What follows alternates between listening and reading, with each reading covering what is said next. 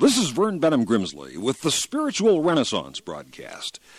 Some good friends of mine down in Southern California who have lived through the searing grass fires and urban riots, the cataclysmic Northridge earthquake, and other social, seismic, and spiritual shiftings of the fault lines, have said to me that the good thing about it all was that it helped them put their priorities in order. When you look around you and see firearms and fistfights, carjackings and drive by shootings, and much of the world fractured, flooded, falling, and in flames, you do begin to ask yourself, what amid all of this is permanent? What is lasting? Declared the Master, a house built on the sand will collapse, and great will be the fall of it.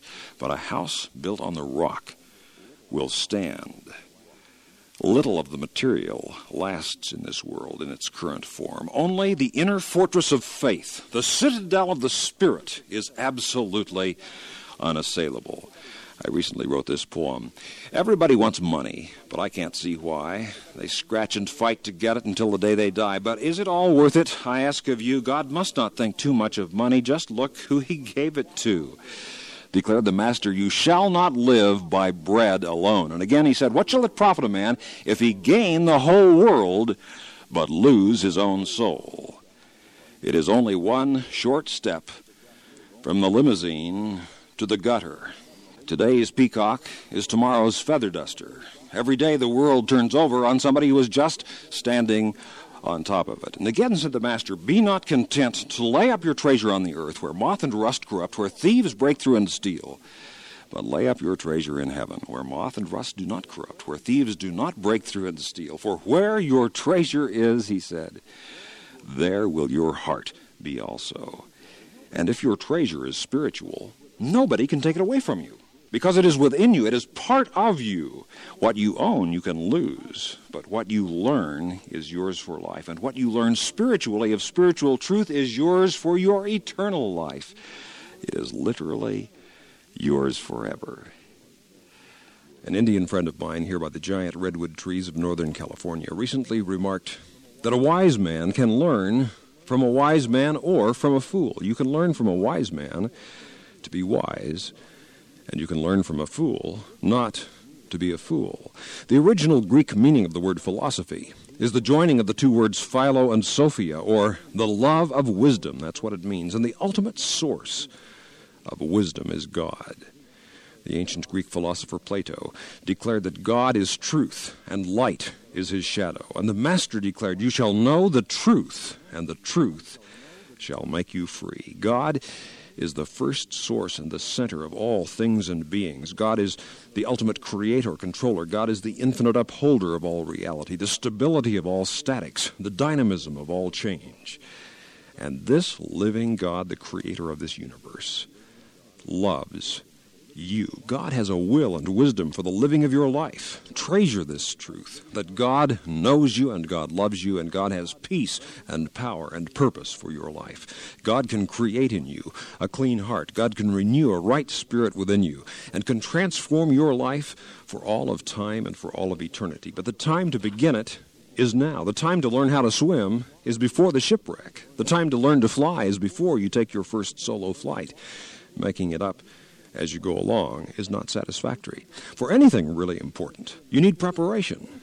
That is true in the material realm and it is true in the spiritual. Give your life daily to the living will of God, and you will literally, literally be ready for anything, even the most crushing of disappointments and heartaches. Benedict Arnold, one of the most famous traitors in all of human history, was unable to tolerate disappointment. In the year 1777, five younger men were promoted to positions above him in the Revolutionary Army, where he had himself been regarded as a loyal general. But Benedict Arnold began to brood and become bitter about what had happened to him. And three years later, in 1780, he turned traitor, and even the British, whose side he had joined, were scornful of him for what he had done.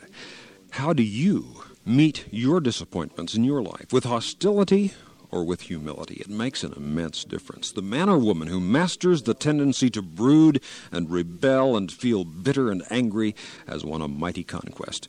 By turning to God for guidance, your disappointments will become mere preludes to victory. It is written, Greater is he who rules himself than he who takes a city. The kingdom of God is within you, and you, in turn, as you live an inspired life, will inspire other people. One time there was a fire in a London hotel.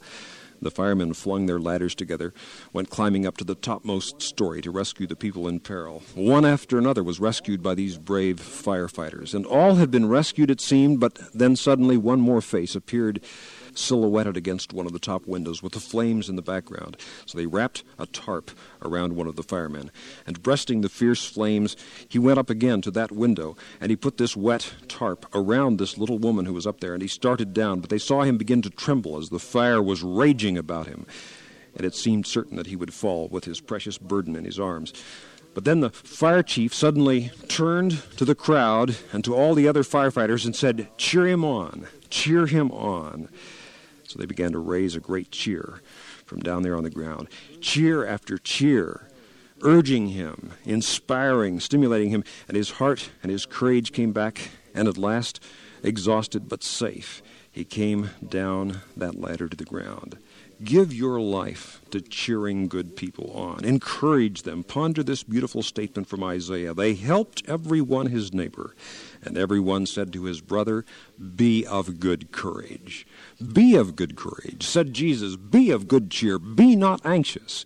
Let not your heart be troubled, neither let it be afraid. Fear not. He said, I've come that my joy might be in you and your joy might be complete and dare to share your spiritual faith with others who are in need. One time there was a man who was making his way over the mountains through a terrible snowstorm. And gradually he became weaker and weaker until at last he stumbled and he fell into a snowdrift. And he thought to himself, This is the end. I will never be found. He was too weak to rise up. But as he fell and rolled, his hand happened to touch the body of another man who had fallen in that same place earlier that same day during that same storm.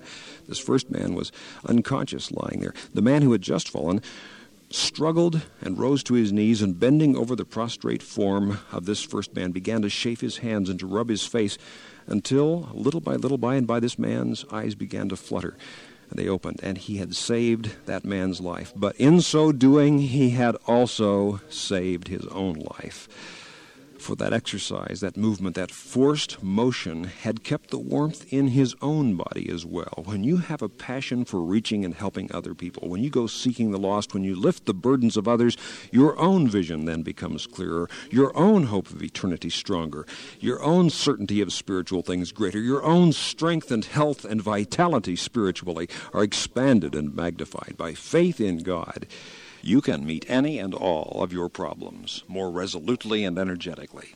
You may say, but I don't like problems.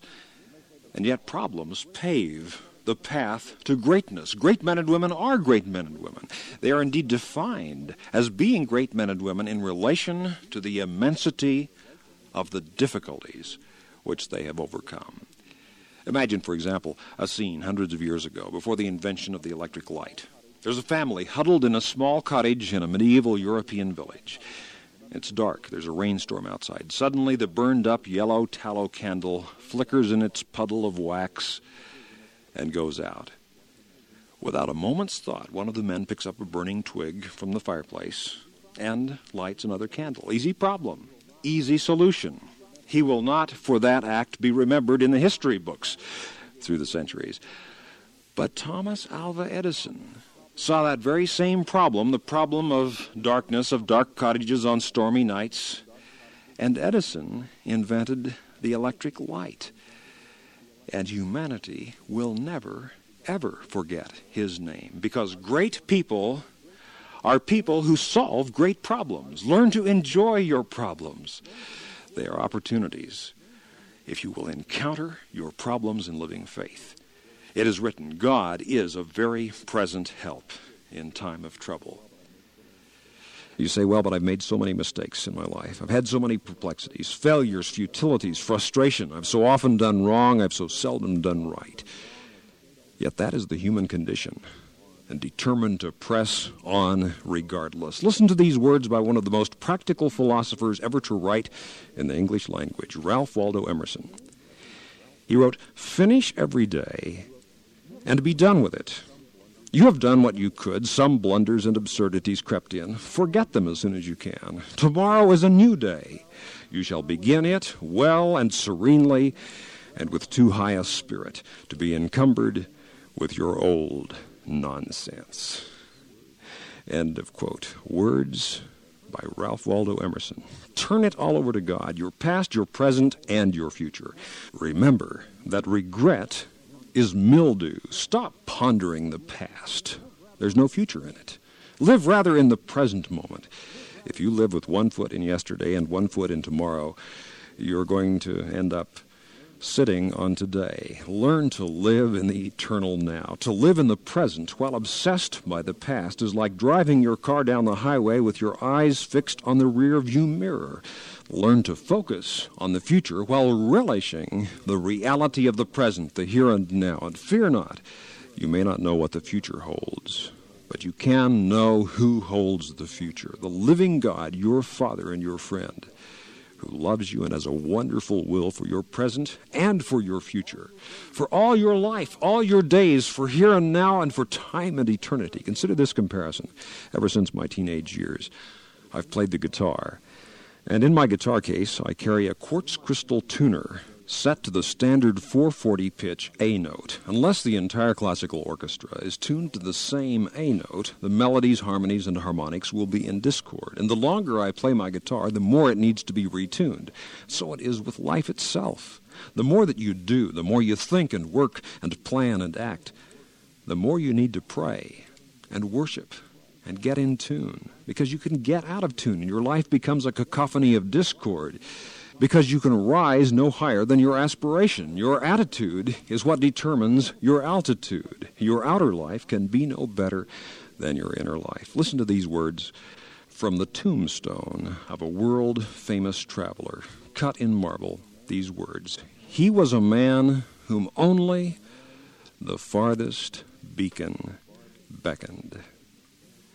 That was the tribute paid to this daring navigator and explorer. He was a man whom only the farthest beacon beckoned. So may it be with you. May you be a man or woman to whom only the highest and noblest aspiration beckons. And that is to seek and find and do and carry out in your life the living will of the living God.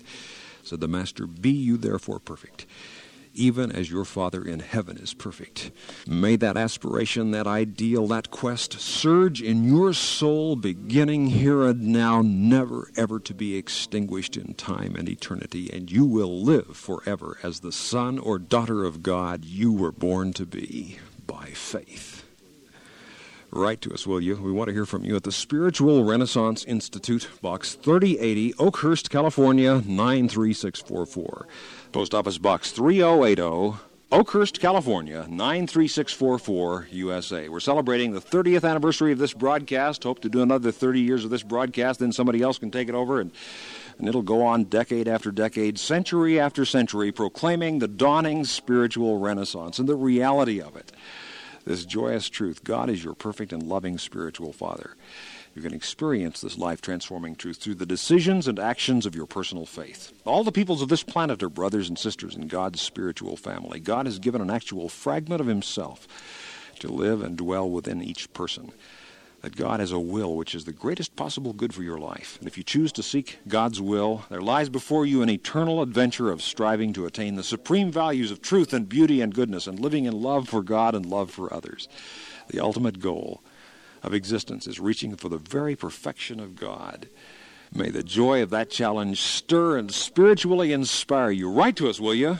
The Spiritual Renaissance Institute, Box 3080, Oakhurst, California, 93644 USA. For those of you listening in other countries around the world over our international satellite and shortwave network, let me spell the mailing address. Post Office Box 3080, Oakhurst, O A K H U R S T, California, C A L I F O R N I A 93644, United States of America. This is a non sectarian, non profit program proclaiming the dawning spiritual renaissance, the fatherhood of God and the brotherhood of man, the worldwide family of God. And so for now, this is Vern Bennom Grimsley saying, May God's will be done by you. Good day.